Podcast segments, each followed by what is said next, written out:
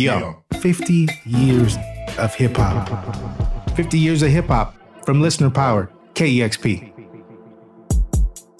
This is 50 years of hip hop. I'm Larry Mizell Jr.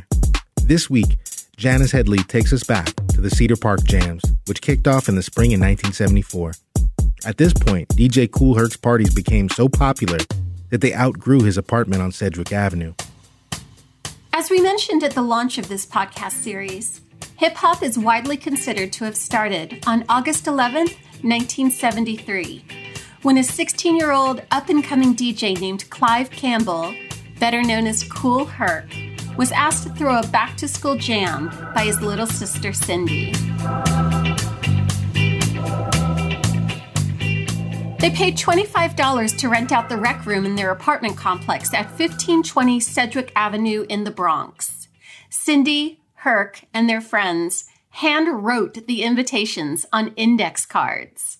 Admission was 25 cents for the ladies and 50 cents for guys. Their mom served snacks, and their dad picked up sodas and beer, and then they joined the other parents in the lobby, acting as security guards. It was that night that Herc developed the technique of isolating and repeating the breaks on his funk and soul records, resulting in the birth, so to speak, of hip hop.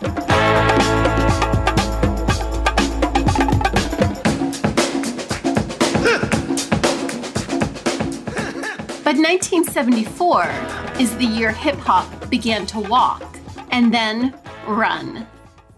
As word began to spread about Herc's prowess on the turntables, it quickly became evident that the apartment complex's community room wasn't going to hold all the burgeoning hip hop fans traveling from across the five boroughs to attend.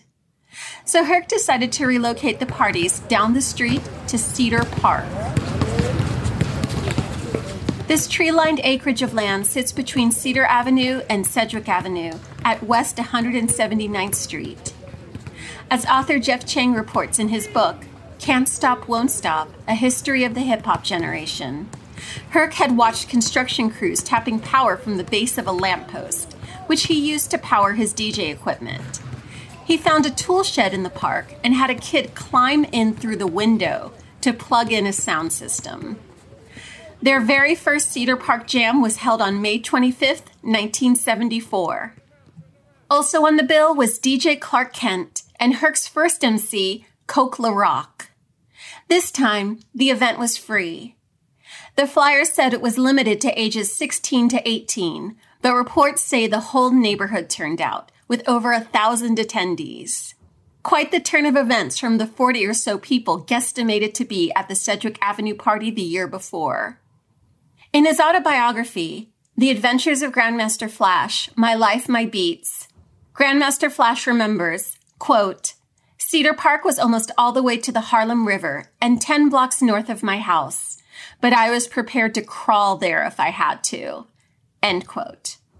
He was 16 years old at the time and still developing his technique. He had heard about Kool Herc and was determined to catch him in action. He says he was still two blocks away when he felt the bass from Babe Ruth's 1972 single, The Mexican, shake the Bronx streets. Quote, I had never heard sound, let alone music, that loud before in my whole life. And though the speakers made the ground shake, I could hear the highs of the trumpets as clear as I could feel the boom of the bass coming up through my super pro heads. End quote.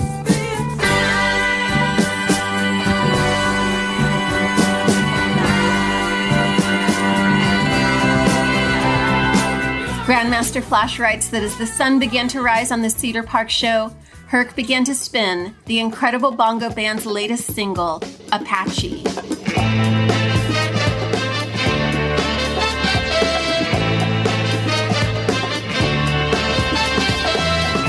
It would be seven more years before the Sugar Hill Gang would release their rendition.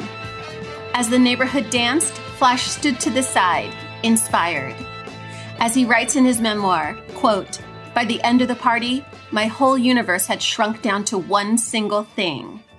I can do that. End quote. He wasn't the only one to leave the jam inspired. Sharon Green, aka Sha-Rock of Funky 4 Plus 1 was only 10 years old at the time and begged her mom to let her attend. As she writes in her autobiography, titled The Story of the Beginning and End of the First Hip Hop Female MC, Luminary Icon Sha-Rock, quote, I almost lost my mind. I just stood behind the ropes, shocked and amazed, as if something came over me. I can't explain it.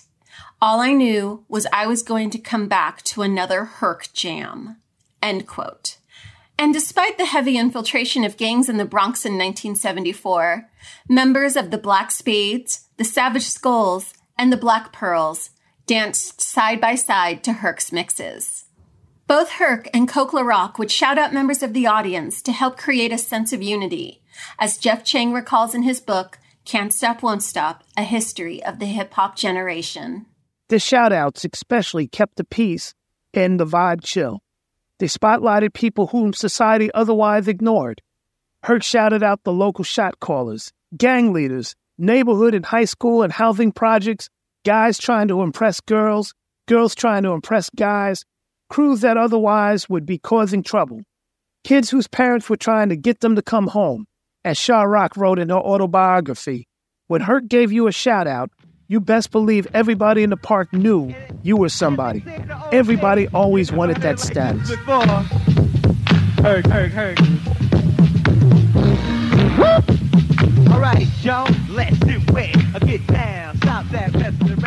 The Cedar Park Jams only lasted one brief, beautiful year, but they clearly had an enormous impact on the neighborhood.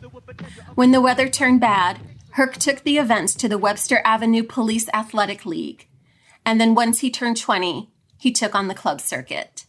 Cedar Park still stands strong today, just a 15 minute walk from Herc and Cindy's old apartment.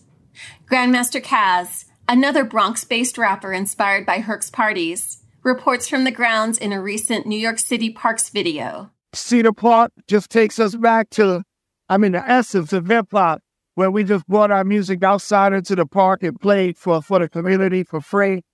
And uh, that eventually gave birth to what we now know as hip hop music. Park is, I mean, beautiful. Look at the terraces now. This used to be just a long, sloping hill dirt, rocks, very dangerous if, a kid was to try to walk down that hill. But now it's terraced off. The basketball courts has been renovated, of course. The, the space for the, the play is wider. Okay, they even have a, a exercise park because Parks Department is trying to implement things in the parks for all ages. And now that since health is such an issue here, especially here in the Bronx, they're providing places for us to work out as well. So this is a great day here in Cedar Park. Great day for the park, great day for the Bronx.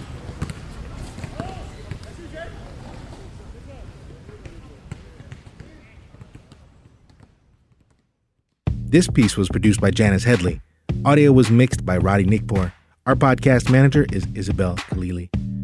Just one year left, folks. Martin Douglas is sending us off with a hit track from last year, Pollo Rico by Billy Woods. I'll send you off with some reflections. And we'll have a new podcast for you to kick off the new year. I'm Larry Mizell Jr.